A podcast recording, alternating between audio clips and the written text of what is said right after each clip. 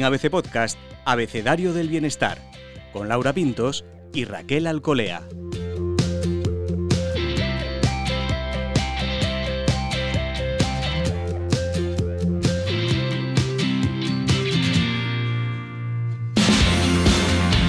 Bienvenidos, bienestarios. Soy Laura Pintos y en este episodio del podcast Abecedario del Bienestar vamos a hablar con Ancho Pérez.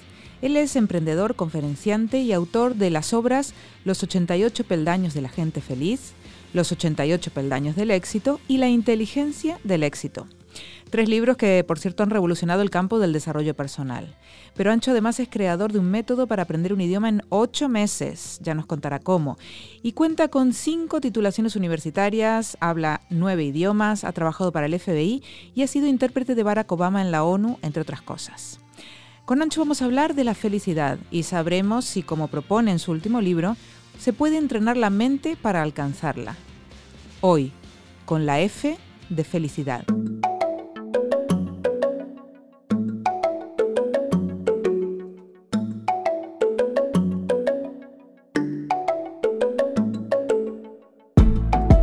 Me acompaña, como siempre, Raquel Alcolea. Raquel, a ti, ¿qué te hace feliz? Pequeña pregunta. A mí me hace feliz los pequeños momentos. Eh, un café con las amigas, la sonrisa de mi hijo, un buen momento. los pequeños momentos, sin más. Bueno, a ver, Ancho, ¿a ti qué te hace feliz? Tú que trabajas en esto de la felicidad. La pregunta no es qué me hace feliz, la pregunta es qué no me hace feliz. Y me preguntaría cada vez que hay algo que no me haga feliz, ¿por qué eso no me hace feliz? Y la pregunta realmente no, necesita respuesta porque es una pregunta retórica. Y bueno, eh, para responderte a eso que estoy diciendo me, voy a necesitar varios, minutos, con lo cual si quieres la guardamos para después. Pero la pregunta es, ¿por qué no somos felices? Y normalmente, cada vez que hay algo que te hace infeliz por dentro, es que hay algo insano por fuera. Mm. Curioso esto que dices. ¿Por ejemplo? Eh, Mira, el punto de partida, si quieres para, hoy y si quieres que entremos ya, de, ¿quieres que entremos de lleno? Directas, directas. Curiosamente, yo defiendo que muchas veces en mis conferencias, cuando hablo del tema de la felicidad, le pido al público que se quede en silencio. Y entonces cuando se quedan en silencio, durante 10 segundos, yo cuento con las manos 10 segundos sin hacer ruido, y les pregunto, ¿es posible producir el silencio? Y por supuesto es una pregunta trampa. Entonces le, advierto que pueden responder o pueden no responder, pero yo les aconsejo que no respondan porque es una pregunta trampa.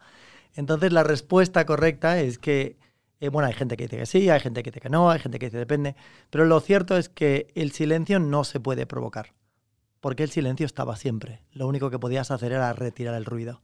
Entonces, igual que con el silencio, lo único que podemos hacer es no es provocarlo porque eso es imposible, sino retirar aquello que lo elimina, que es el ruido. Esto mismo que sucede con el silencio sucede con la felicidad. Nosotros no podemos provocar la felicidad porque la felicidad estaba siempre.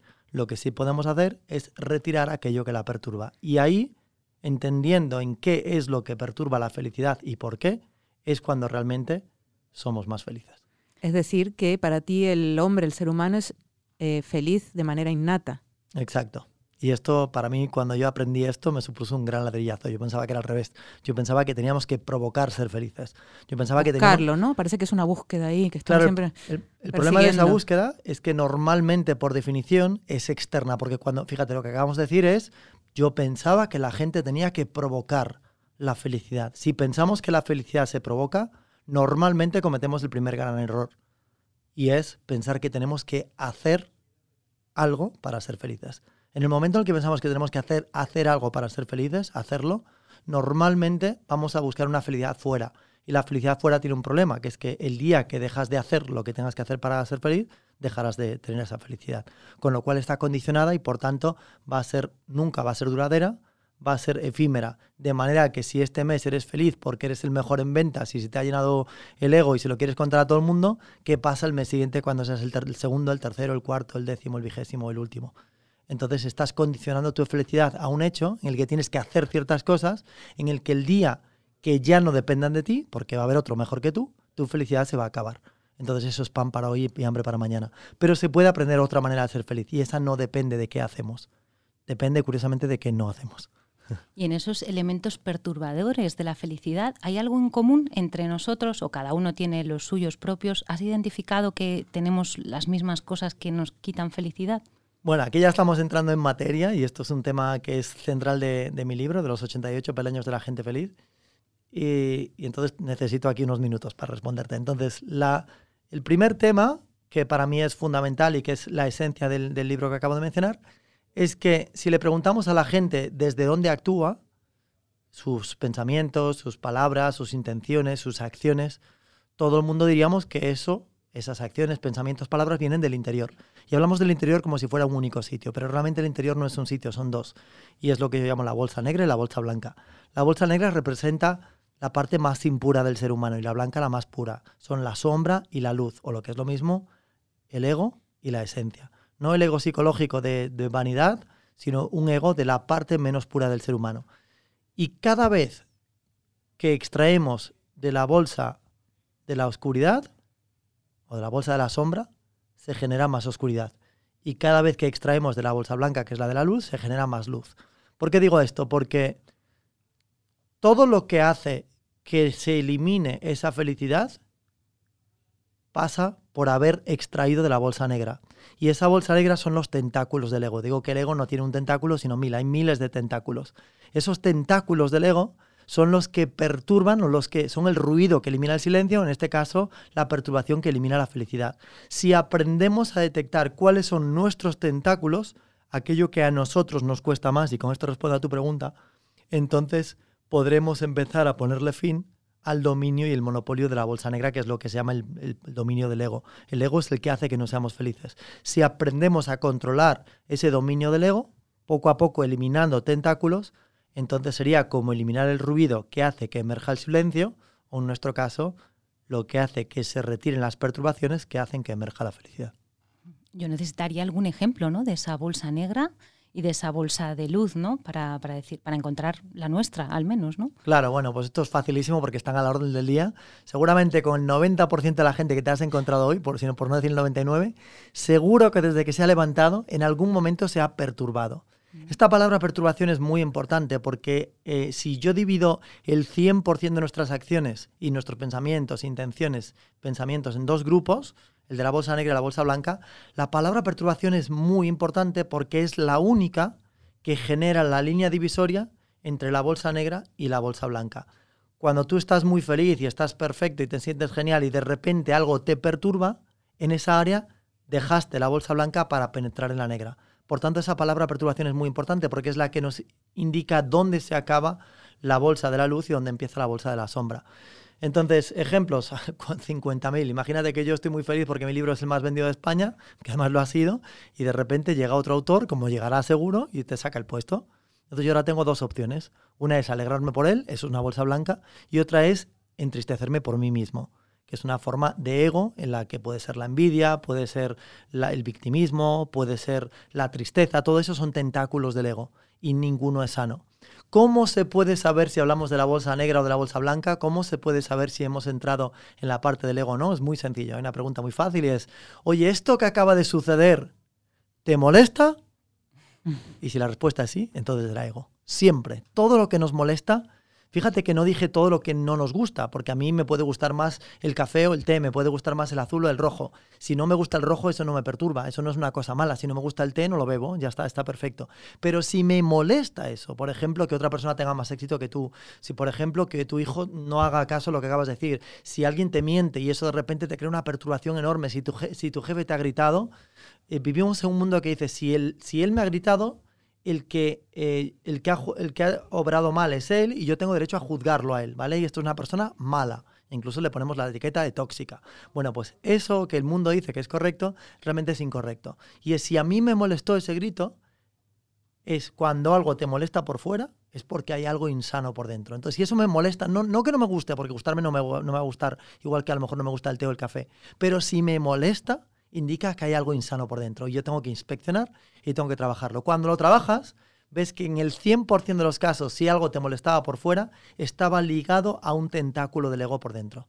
Puede ser el del victimismo, puede ser el de la envidia, puede ser el de la justicia. Oye, yo no te permito a ti que tú hagas esto porque si no eres un ser X y te pongo una etiqueta, ¿ves? Pues eso indica que hay algo insano por dentro. Ancho, hablábamos un poco de tu currículum, hacía grandes rasgos, ¿no? Conferenciante, escritor, creo que haces deporte, música, idiomas, empresario, porque también tienes tu empresa. Eh, ¿Cómo llegas a este descubrimiento de esto que parece la base de todo, ¿no? De, dónde está, dónde radica el secreto para la felicidad, de esto de la bolsa negra, la bolsa blanca. ¿Cómo has llegado allí? Bueno, yo te voy a contar un secreto y es, bueno, de todo lo que has dicho, eso es lo que hago bien, ahora falta todo lo que hago mal, que son miles y miles de cosas. Vamos a concentrarnos en la bolsa blanca, sí, porque la otra, la otra es muy grande.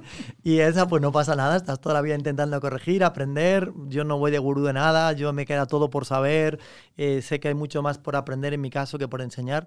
Y eso va a ser así toda la vida y está perfecto, genial. Además, cada vez que hago una cosa mal, pues digo, mira, no pasa nada, es una, un área más de la que puedo crecer y por tanto le agradezco, es un regalo de la vida realmente. pero en cuanto a lo que, en cuanto a lo que mm, yo hago y estos, digamos, éxitos que he tenido, he aprendido de éxitos, he aprendido de fracasos. Yo he escrito tres libros, como dijiste antes, Los 88 peldaños del éxito, La inteligencia del éxito y el tercero, Los 88 peldaños de la gente feliz. Los dos primeros hablan de éxito exterior el tercero habla de éxito interior. Los dos primeros libros que se convirtieron en mega bestsellers, el primero eh, fue un bestseller en España, se convirtió en el libro más vendido de España, Los 88 mm, peldaños del éxito. Y el de la inteligencia del éxito se convirtió en un mega bestseller en América Latina, en Argentina, en Colombia llegó al puesto número 5, en México, bueno, en un montón de sitios. Esos dos libros que se han vendido miles y miles de ejemplares y hay un montón de lectores que los leen, yo no le voy a quitar mérito porque son mis libros, pero a mí no me han revolucionado la vida, ¿vale? Son mis libros, pero a mí no me han revolucionado la vida. Pero el tercero, Los 88 peldaños de la gente feliz, a mí me ha cambiado por completo la forma de ver el mundo y mi forma de existencia. O sea, ha cambiado todo. Para mí me ha cambiado todo. Yo era una persona antes de ese libro pero digo como lector, no como autor. Y después de haberme empapado del mismo contenido que yo he publicado en ese libro, yo ahora soy otra persona. Entonces, ¿qué ha cambiado? Lo que ha cambiado es simplemente el, ser consciente de que existen dos bolsas, la negra y la blanca, y que la negra te va a acercar a la sombra y la blanca te acerca a la luz. Solamente ese concepto, que ahora se dice fácil, pero lleva toda una vida entenderlo y descubrirlo, y a mí me queda, me queda mucho como a todos, eh, solamente el ser conocedor de eso me ha cambiado la existencia y al mismo tiempo la forma en la que trabajas, eh, perdón, la forma en la que tratas a las personas. Yo tengo un montón de empleados que trabajan para mí en mi empresa y, la manera en la que yo les trato antes del tercer libro y después es, es, muy, muy, muy diferente. Pero no porque yo fuese mala persona, yo nunca he sido mala persona, pero tienes un grado de ignorancia mayor. Y cuando vas reduciendo la ignorancia es como reducir el ruido, el silencio emerge. En este caso, la felicidad emerge. Y la forma en la que tratas a otros emerge hay una clave principal de, la diferencia entre la bolsa negra y la, bolsa blanca y por qué son tan importantes. Si alguien me dijera, oye, mira, yo quiero ser la persona más feliz de la historia, yo le diría, solo tienes que hacer una cosa. ¿Cuál? te, lo digo con pies en el cielo y después con pies en la tierra. Con pies en, el cielo, que es la parte conceptual, es solo tienes que hacer una cosa que es reduce el número de veces que usas la bolsa negra. Pero Raquel me diría, vale, dame un ejemplo. Entonces falta pies en la tierra, ¿vale? Vale, si lo vamos a traducir a pies en la tierra, es reduce en toda tu vida, al máximo, lo máximo que puedas, el número de perturbaciones que vienen a lo largo del día. Imagínate que alguien te pisa, estás en el metro y alguien te pisa. Tú tienes dos opciones. Una es enfadarte con esa persona y entender, y a lo mejor le pones una etiqueta. Qué mal educada es la gente o la gente joven a día de hoy, ¿vale? Como dice todo el mundo, ¿vale? O hay que ver, eh, hay que ver que este tío que me pisó y ni me pidió perdón, entonces ahí eleva mi perturbación, ¿vale? Entonces mi, mi felicidad acaba de descender. Pero esto se podría tomar desde otra manera. Y es que esa persona que le acabas de poner una etiqueta, le has dicho esta persona es un mal educado, es un tóxico, es un, yo qué sé, es un eh, que falto de modales, lo que le quieras poner, que agresivo, lo, lo que le queramos llamar, ¿vale? Esa etiqueta realmente, y ahora llego a la parte importante de, la respuesta a tu pregunta. Si alguien quisiera con pies en el cielo, perdón, en la tierra, o sea, de, de forma rápida, mejorar su nivel de felicidad, solo tiene que hacer una única cosa y es eliminar los juicios. Esa persona que te acaba de pisar, o si es un socio que te acaba de engañar, o una pareja que acaba de hacer, no sé, algo con lo que, que, haya roto un compromiso que teníais, automáticamente nos vamos a ir hacia el victimismo. Y en ese victimismo hay un juicio. Esta persona ha hecho esto, yo no estoy de acuerdo y le pongo una etiqueta. Es un X. Es muy X. Y le ponemos un adjetivo, un sustantivo, por supuesto negativo, y le, y le ponemos todo tipo de lápidas encima, ¿no? Vale, pues todo eso es un juicio y fíjate, yo tengo en el libro tengo un montón de frases que yo voy creando. Esta es una frase que, que yo intento tener presente y dice, cada vez que te enfadas con alguien o que enjuicias a alguien, es exactamente igual que darle patadas a una roca. ¿Por qué? porque todo el dolor se queda En, en tu pie. Total. Maravilloso. Por tanto, la Mm. clave está en cómo desprendernos de los juicios. Y ahora os contaré cómo se hace. Hay un concepto muy bonito también que trabajas en el libro y, y es un descubrimiento que dijiste que, que hiciste también, es sobre la rigidez. Tú pensabas que ser duro, ser rígido, ser inflexible, ser con las personas era, pues te hacía más fuerte, te hacía mejor, ¿no? Y dijiste que habías descubierto con este libro otra cosa, que prefiero que digas tú. Bueno, pues el libro Los 88 peldaños de la gente feliz son 88 mini libros en uno que tienen unas teorías de tres minutos que normalmente cuentan, a veces cuentan con una fábula o una historia, a veces es real, a veces no. Eh, cuentan con unas frases como la que acabo de decir, tengo muchas más, ahora compartiré algunas, y normalmente llevan una lección que se puede extraer en tres minutos. Entonces tú cada uno de estos mini peldaños lo puedes leer en tres minutos, se puede leer por la mañana, aplicar por la tarde. Entonces, y normalmente también a mí me gusta hablar en binomios. Entonces, en estos peldaños, eh, yo digo que lo que hace que un punto negro sea un punto negro no es que el punto sea negro, es que el fondo sea blanco. O sea, que una de las claves de la enseñanza, del aprendizaje, lo que llamo los ladrillazos de la vida, lecciones que la vida nos da, no es lo bien que expliques una teoría, sino lo bien que se entienda la teoría contraria. Tú entiendes el día porque sabes lo que es la noche, entiendes el verano porque sabes lo que es invierno, pero si no hubiera frío no sabrías lo que es calor, si no hubiera noche no sabrías lo que es el día. Entonces yo hablo mucho con contrastes, yo lo llamo binomios. Entonces, para responder a tu, a tu peldaño que tienes en mente, yo he creado un binomio que es la plastilina y eh, la piedra. Entonces tú puedes ser plastilina, personalidad plastilina personalidad piedra. Yo me crié toda la vida pensando que cuanto más rígido mejor, cuanto más personalidad piedra mejor. Vivimos en un mundo en el que pensamos que el duro es el que triunfa, el serio, el que, el que te monta un drama, el que te monta un pollo, el que se protege constantemente, porque este está ligado a otro peldaño que es se puede vivir en estado de protección o en estado de confianza. Cuando yo tenía pues menos conocimiento pensaba que el bueno era el de la protección, porque vives protegido, entonces supuestamente te van a pasar menos cosas malas. Esa es una respuesta típica de un nivel de conciencia evolutivo un poquito menor, pues como yo estaba antes, vas intentando evolucionar. ¿Por qué hoy pienso lo contrario? Te voy a contar el símil de la plastilina y, el, y el- la piedra. Cuando tú eres piedra y tienes personalidad piedra, cualquier piedra se piensa, unos, todos pensamos que la piedra es dura y por tanto es la que está protegida, es la fuerte, ¿no? Mientras que la plastilina no, la plastilina es débil, es, es suave, es amoldable. Curiosamente, si tú lanzas una piedra muy fuerte contra el suelo, o imagínate coges una espada muy grande, muy dura, y le das un golpe de canto a esa piedra, una piedra, imagínate, alargada, fina, esa piedra se va a partir en dos. Pero si haces exactamente lo mismo con, un- con un- un- una montaña de plastilina y le clavas en el corazón eh, esa espada, la plastilina simplemente va a encajar el golpe, pero no se divide en dos. Y de hecho se puede devolver su forma a exactamente la misma de antes del golpe, con la piedra no. Entonces, ¿qué significa esta historia? Que cuando somos personalidad piedra, somos muy rígidos y curiosamente estamos muy cerca de quebrantarnos. Pero cuando tenemos personalidad plastilina, somos adaptables, no juzgamos las cosas, porque al final el juicio es la clave de la infelicidad. Entonces yo digo que hay una de la, la que hay, la máxima que hay en este peldaño dice, del viento aprendí que los árboles más rígidos son los árboles más débiles. ¿Se entiende el Ujú. por qué? Se entiende. Perfectamente. Entiendo que es un camino progresivo, ¿no? Porque al final uno sigue sintiendo cosas de esta bolsa negra que salen, ¿no? No, no es tan fácil. Sigue sintiendo en algunos momentos pues celos, envidia, frustración, ¿no? Eh, tenemos ahí una maraña de cosas que nos están todo el día bombardeando, ¿no? Entonces habrá que poco a poco tendrás tus técnicas para apartar ese pensamiento, para aceptarlo.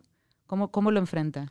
Vale, eh, sí, esto te, te voy a responder y te va a gustar. Pero antes de ello, te voy a contar el peldaño 89 que no está en el libro. A ver. No, no me dio tiempo a, no me dio tiempo a discurrir esta- este que- concepto antes de publicar el libro. El libro ya está publicado y no me dio, no me dio tiempo a, a- a publicarlo, pero lo puedo contar aquí, con lo cual este no lo pueden encontrar en el libro.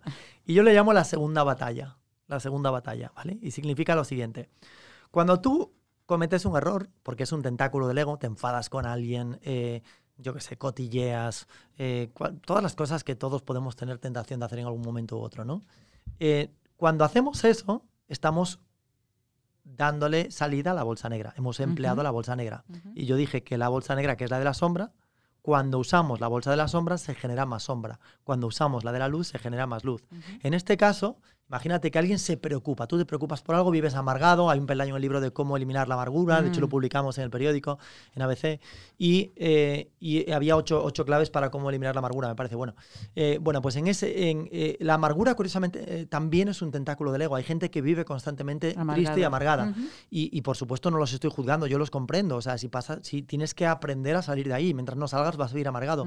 Y libros como este pues te pueden ayudar, pero hay otros muchos. Entonces, cuando e- eso es un tentáculo del ego. ¿Y por qué lo sabemos? Porque es muy fácil, porque si te molesta, Te todo lo que perturba. te molesta, te esté perturbando, es un tentáculo del ego. Y eso tiene, eso es algo insano que tiene que ser sanado. La preocupación es insana, la tristeza es insana, es un tentáculo del ego. Entonces, ¿cómo? eh, eh, vale, entonces ahora imagínate que hemos elegido la bolsa negra. Vale, esa batalla ya la hemos perdido, es la batalla número uno, ¿vale? Oye, le grité a alguien, me enfadé con alguien, eh, tuve orgullo, no quise disculparme, lo que sea. El que pierde soy yo siempre, eso está clarísimo. Pero, como he elegido la bolsa negra, que era la bolsa del ego, ahora yo me voy a sentir mal por la que acaba de suceder hace cinco minutos. La batalla, la batalla 1 fue la de hace cinco minutos, pero ahora tengo la oportunidad de no perder la segunda batalla. ¿Cuál es la segunda batalla? La segunda batalla es la del abatimiento por haber perdido la primera. Si yo ahora, encima de que te grité y, te, mo- y te- no te traté eh, con, con Me cariño... siento fatal. eh, claro, y si yo me siento mal por cómo te he tratado, entonces estoy perdiendo la segunda batalla. Ujú. Entonces, la clave número uno para empezar a conquistar todo esto es el autoperdón. Oye, he cometido un error, no pasa nada. Le he gritado a alguien, me- me- no sé, he, he- he ventilado mi ira con alguien o he tenido celos de alguien, lo que sea. Vale, pues por lo menos me autoperdono. Sí, ese, muy bien, cometido ese error hace cinco minutos, no pasa nada. Y esto, lo que, esto ayuda mucho a sanar, Mm. porque uno de los mayores tentáculos ni siquiera es lo que hacemos mal, sino cuánto nos abatimos con respecto a lo mal que actuamos. Ujú. Por Y se van segunda- sumando, ¿no? Parece una montaña que se va sumando ahí, un claro, sedimento y no hay manera de remontarlo. Por eso, por eso la forma de empezar es por lo menos la segunda batalla no la pierdas. En cuanto a cómo, en cuanto a cómo conquistar los tentáculos del ego, pr- primero que esto lleva toda una vida, no vamos a acabar, pero, pero cada paso que nos que acerquemos hacia eso nos va a hacer más felices. Entonces, una de las claves de cómo conquistar todo esto tiene que ver con eh, es, una cadena de cuatro cosas que hay que hacer.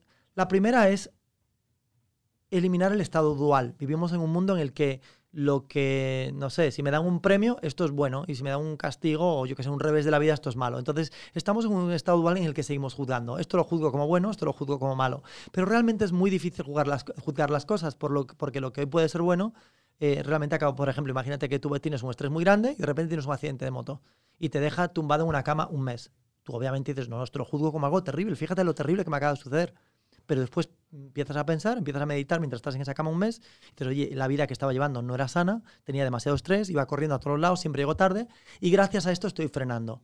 En cuanto ves que frenas, empiezas a ver que eso a lo mejor te acaba de salvar la vida. De repente el accidente que, que tú pudo haber matado, lo ves como una sanación. Uy, espérate. Entonces, este es el problema de enjuiciarlo todo, que es muy difícil saber lo que es bueno y lo que es malo. Y mejor todavía que lo bueno es dejar ese estado dual de bueno o malo. ¿Y cómo se puede trascender ese estado dual? Con el primer paso de esta cadena, que es agradeciéndolo todo. Yo tengo, me dan un premio, lo agradezco, pero me llevo un revés de la vida y también lo agradezco. A un ser querido le pasa algo, yo agradezco porque esto me va a enseñar algo. Me va a enseñar a, cuidarlo más, a estar más cerca de lo de ella, me va a, ayudar a parar, me va a ayudar a crecer, me va a ayudar a aceptar las cosas que no puedo controlar. Viene una enfermedad mm, eh, terrible, eh, vale, aquí ya puedo trabajar mi aceptación. Y la aceptación es uno de los mayores eh, amigos de la felicidad. Entonces, el primero es el agradecimiento por todo lo que pase tanto como si lo considero bueno como si lo considero malo. De hecho, es bueno dejar el estado dual. El la segunda clave está en centrarme, poner foco en este tema. Puedo poner un foco, pero un foco no desde el miedo, sino desde, la, desde el amor, desde la atracción. Digo, oye, tengo este tema y ahora voy a poner foco en ello. La meditación, por ejemplo, ayuda mucho. Le pongo foco a este tema. En cuanto le pones foco, le pones atención, estás sanando ese tema. Simplemente con la mura. la- Imagínate que hay una sombra en una pared Lo estás iluminando, ¿no? le pones un foco, esa sombra al cabo de unos, eh, de, de unos segundos desaparece. Bueno, pues esto es igual. Todo lo que tenga foco, le pongamos foco en algo y la meditación ayuda mucho eh, en esto, eh, hace que desaparezca. La tercera es la insistencia paciente. Tú insistes con este tema. Hay un documental en Netflix que se llama Heal, que habla de cómo mucha gente se autosanó simplemente poniendo foco, insistencia paciente en un tema. Tú puedes llegar hasta sanar partes de tu cuerpo. Esto ya son cosas más elevadas, pero Ujú. se puede conseguir, yo lo he visto. Y entonces, insistencia paciente. Tú sigues in- eh, insistiendo en este tema con foco y con, y con meditación. Y por último, el, vuelves otra vez al punto de partida. Tú empiezas con el agradecimiento y sales con el agradecimiento, desapegado del resultado. ¿Esto qué significa? Que si estoy intentando sanar algo, si lo acabo sanando bien, pero si no lo acabo sanando bien, porque estoy alejado del estado dual. Ya no intento no mirar las cosas como buenas o malas. Intento agradecer la vida como venga, porque la vida no se hizo de color de rosa, se hizo multicolor. Entonces la clave no está en buscar el color rosa, la clave está en agradecer los arcoíris. Hay una parte muy de dentro, ¿verdad? Todo, todo hacia adentro. ¿Y qué pasa con el entorno, con los que vivimos, con, con que también nos afecta, ¿no? Cómo piensan, cómo, cómo recibimos lo que, lo que nos dicen, lo que nos hacen, lo que no sé, hay que parece que es un trabajo muy de interior pero hay que estar aquí, porque hay un concepto también que trabajas eh, con él, que es el de las personas magnéticas, ¿no? Y de alguna manera eso hace que tengas que trabajar cómo, cómo te relacionas, cómo reaccionas con la gente, ¿no? Sí, exacto. Yo, eh, doy muchas conferencias en España, en América Latina, he estado en Kazajistán, Marruecos, Portugal, bueno, mil sitios. Y eh, uno de los temas que me contratan a veces es, son muchos, ¿no? Hablo temas de éxito exterior, como ventas y negociación y temas de la empresa del siglo XXI, porque yo al final vengo del mundo de la empresa. Lo que pasa es que ahora, eh, de todo lo que he tocado, lo que más me interesa es este tema, es el tema de la felicidad, del éxito interior, lo que estoy hablando. Y entonces, cada vez me contratan más las empresas, los líderes magnéticos, las personas magnéticas. La empresa del siglo XXI ya no es el típico jefe pues, del siglo XX que se enfada, que culpa, que apunta con el dedo, que la culpa siempre es de otros, que es hermético, opaco. Eso ya, se, eso ya ha pasado a la historia, por lo menos está pasando a la historia. Entonces, en el siglo XXI el liderazgo ya es de otro tipo y las personas magnéticas efectivamente tienen el poder de motivar a otros simplemente desde el, mero magnetismo. Eh, por si alguien se quiere ir ahora en estos momentos del podcast, se lo voy a prohibir porque vamos a hacer un regalo dentro de cinco minutos. ¿Qué te parece? Esto ¿El es peldaño 90? Maravilloso. El peldaño 90. esto, eh, Nos quedamos, seguimos subiendo. Venga. La, gente va a pensar que lo teníamos pactado. ¿A que no, a que no estaba pactado? Que no, que no. pero ya hemos subido 88. Estas son locuras que se me ocurren a mí. Entonces voy a hacer un, una, un, un regalito por aquí en el que vamos a poder hacer un test real, y además lo puedes hacer ahora mismo. Bueno, no, en cinco minutos que, que dé la URL, la web. Y es un test del éxito interior en el que todos los oyentes lo pueden hacer y les va a salir un resultado de 1 a 8. ¿Vale? Que yo le llamo los 8 belts del éxito interior. Mi empresa de idiomas se llama 8belts.com para los idiomas. Bueno, pues yo un día descubrí que eso que funciona para los idiomas, de cómo aprender un idioma en, en 8 meses, funciona también para el éxito interior. Entonces tú puedes tener un belt 1, que es un cinturón 1 como las artes marciales, y entonces estás a un nivel evolutivo muy, muy bajito. O puedes tener un belt 8, que entonces estás muy, muy alto. Curiosamente no es mejor el 8 que el 1. Y hay, una, y hay una explicación para esto, y es que cuando tú tienes un pino de 5 metros y un pino de un metro, el de 5 metros no es mejor que el de un metro, simplemente están en diferentes momentos evolutivos, pero los dos son igual de buenos. Pues esto es igual, si a alguien le sale un uno, que no, que no se desespere, no pasa nada, le queda mucho por evolucionar, pero no es peor ni mejor, simplemente que falta más para, para crecer, ¿vale? Entonces, un ratito vamos a dar, vamos a dar esa, esa web, la gente va a poder entrar ahí, lo va a poder hacer. Eh, es gratis, quiero decir, una, esto, esto lo hemos creado para, para, el libro, para los 88 peldaños de la gente feliz, es un complemento, pero hoy lo voy a regalar. Entonces, eso en cuanto, en cuanto al test. Hay un tema que nos quedó pendiente de lo que estábamos hablando, y es que uno de los motivos por los que podemos liberarnos de los juicios, que tú me preguntaste antes también, Laura, es que eh, cuando queremos enjuiciar a alguien, eh, imagínate esa persona que te pisa en el metro y dice, oye, este tío es muy mal educado, o es un no sé qué, o fíjate que agresivo, o fíjate tú que ni siquiera me, ha, me, ha, pedido perdón porque yo considero que él tiene que pedirme perdón tal y como yo lo digo. O sea, nos volvemos como directores del universo. Esta persona tiene que actuar como yo creo que actúe, porque si no, está mal y yo no, le, no lo apruebo. Bueno, eso, eso es un peligro y todos estamos metidos hasta cierto punto en el tema de los juicios. Hay un juicio. Pero eh, yo en el libro, en el peldaño número 13 de los 88, hablo de se llama La maravillosa ignorancia y explica por qué es posible liberarnos de todos estos juicios. Normalmente queremos decir que una persona que hace algo con lo que no estamos de acuerdo es una persona mala y le ponemos una etiqueta. Pero normalmente la gente no actúa por maldad. Incluso el peor que haya hecho la peor fechoría que hayas visto en tu vida, esa persona a la que le, le queremos poner una etiqueta muy grande, curiosamente no actúa por maldad, actúa por ignorancia. Y esto que yo acabo de decir lo cambia absolutamente todo. Cuando vemos que alguien actúa por maldad, queremos condenarlo y queremos que sufra queremos castigarlo. Pero cuando entendemos que el 100% de las personas actúan por ignorancia, entonces es mucho más fácil tener una mentalidad compasiva. Y entonces podemos entender que simplemente necesita crecer, necesita evolucionar, pero él y yo y todos, porque todos tenemos que pasar por eso. Igual que nosotros no actuamos por mal, actuamos por desconocimiento. Y el desconocimiento es sinónimo de la ignorancia. Un día entendemos que imagínate que yo soy un energúmeno que voy por el mundo gritando a las personas y diciéndole a este que tiene que actuar como yo quiero actuar y piso a alguien que me da la gana y no le pido perdón y lo que, te- y lo que tú creas. Llegará un día en que si yo consigo evolucionar y avanzar, podré mirar atrás, podré desdramatizar y decir, mira, ese energúmeno que ves en esta película, si me hubieran filmado mi vida, pues este soy yo en el año 2019. Hoy estamos en el Con año tres 2025. cinturones menos. Exactamente. Y cuando subes de cinturón, Mm. te das cuenta que efectivamente ya dejas de hacer eso. Con lo cual no lo hacías por mal, lo hacías por desconocimiento. Eras un energúmeno por la vida. Pero cuando lo entiendes, dejas de hacerlo. Y no hay nadie, fíjate, hay una frase en el libro que fue la que yo más usé. Yo hice un tour por toda España de conferencias contando el libro y todo esto. Y esta es la frase que yo más usé y decía, nadie que sepa lo que significa vivir en la luz elegiría ni por un segundo continuar en la sombra. Y esto aplica también al energúmeno de la historia.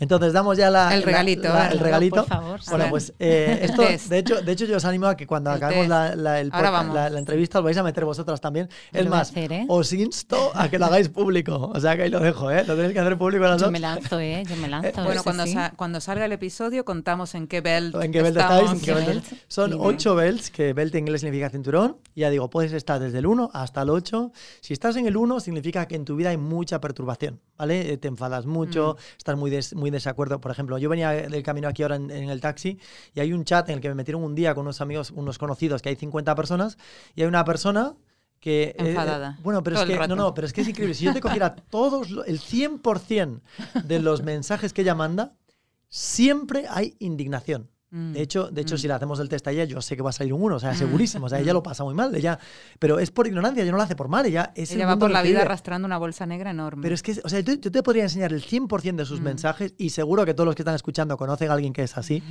Y es en plan, Lo que no queremos es ser esa persona, ¿no? Cuando uno lo ve así desde pero sin fuera. juzgarla. O sea, ella no es ni No. mejor ni peor que nosotros. Simplemente vive en un grado de ignorancia un poquito mayor. Algún día lo trascenderá. Queremos y a lo mejor- aprender para no ser. Exactamente, así. y ella se reirá de quien ella era en 2019. Claro. Algún día si lo consigue trascender, dirá yo, diría yo, oye, mira, increíbles los mensajes que yo He mandaba en guardado el 2019. chat porque- Sí, sí.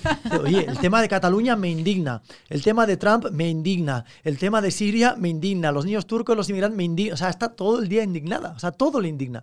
Y, y es, Mm. y es un odio hacia personas que creen de, de- Yo no estoy diciendo ni que tenga razón ni que no la tengo, lo único que digo es que el, eh, es como darle patadas a la piedra, decía Mm. antes. El dolor se cae en tu pie. O sea, la Mm. que más sufre es ella. El resto del mundo no se entera de la indignación que ella tiene. Ella es la que lo pasa tremendamente mal. Y eso sería indicativo de un belt muy bajito. Mandémosla a hacer el test. A ver, ¿dónde? Venga, pues el test entonces es, anotad todos, A es ver. Sí, 3w.88peldaños.com. sí. Peldanos. Da igual, con ñ vale también. Ujú. 88peldaños.com Sí. barra test. Fenomenal. Vale. 88peldaños.com barra test.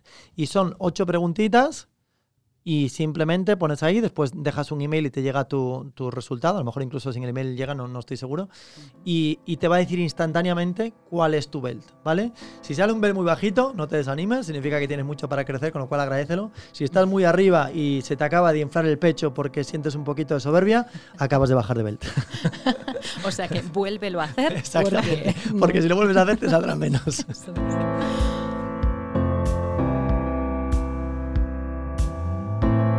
A mí me ha parecido súper interesante. Yo lo voy a hacer, Laura. ¿Tú? Yo lo voy a hacer. Yo voy a empezar a subir peldaños porque esto de la bolsa negra y la bolsa blanca, no sé Raquel a ti, ¿qué es lo que más te ha impactado? A mí hay un montón de cosas, pero me he quedado con, con el principio. O sea, la felicidad está ahí. Es que eso a mí me ha, me ha, re- me ha vuelto del revés. Me ha dicho, ¿cómo que está ahí? ¿Pero qué dice Ancho? Esta sensación de buscar, ¿no? Sí. Que es un poco agotadora, se Sí. extingue con este concepto, ¿no? Y Lo está único que tenemos que hacer es retirar el ruido que impide escuchar el somos silencio. seres felices y quitemos Exacto. lo que nos perturba, ¿no? Yo os animo a todos, pero yo esto lo hago conmigo mismo y es en el, en el libro también hay un, un ejercicio en, los- en el libro de los 88 peldaños de la gente feliz que te dice examina el número de perturbaciones que tienes a lo largo del día. Si tienes más de 5, eso es un- una luz roja. Ay, Dios. Si tienes, si tienes de, eh, o sea, 5 al día, si tienes 5 al mes es luz ámbar y si tienes menos de una al año que es ninguna, entonces eres luz verde y seguramente tienes un belt 8. Pero se puede aprender porque igual que el foco en la sombra, tú le aplicas el foco a la sombra, la sombra desaparece, le aplicas foco a cómo actúas y eso nos eleva el nivel de conciencia. La conciencia no es más que prestar atención. Si prestamos atención a esto, conocemos lo que es la bolsa negra, la bolsa blanca y empezamos a, empezar empezamos a usar la blanca en detrimento de la negra, automáticamente estamos subiendo de nivel. La gente que lee el, el libro, que lee mi libro, al acabar el libro normalmente sube de uno a dos belts eh, con respecto al principio. A mí me encanta esto de la felicidad y me gusta especialmente dos conceptos que has dicho, ¿no? El del agradecimiento como técnica para enfrentar estas cosas que se escapan de la bolsa negra y que nos perturban, pues agradecer, aceptar, agradecer y, y un poco pasar página, ¿no? Y permitirse sentir otras cosas. Fíjate, no puede haber mentalidad de queja cuando hay mentalidad de gracias. Eso, eso me gusta mucho. Y lo del foco. Sin duda, lo que miramos, a lo que atendemos, ¿no? le, le, le damos luz y le damos y, y aprendemos y mejoramos. Muchísimas gracias, Ancho. No, gracias a vosotras. Un placer haber estado Muchas aquí. gracias. Hasta la próxima, bienestarios. Puedes escuchar todos los episodios del Abecedario del Bienestar en abc.es, iBox, Wanda, Spotify, Apple Podcast y Google Podcast. Y no te olvides de seguirnos en las redes sociales. ABC-Bienestar.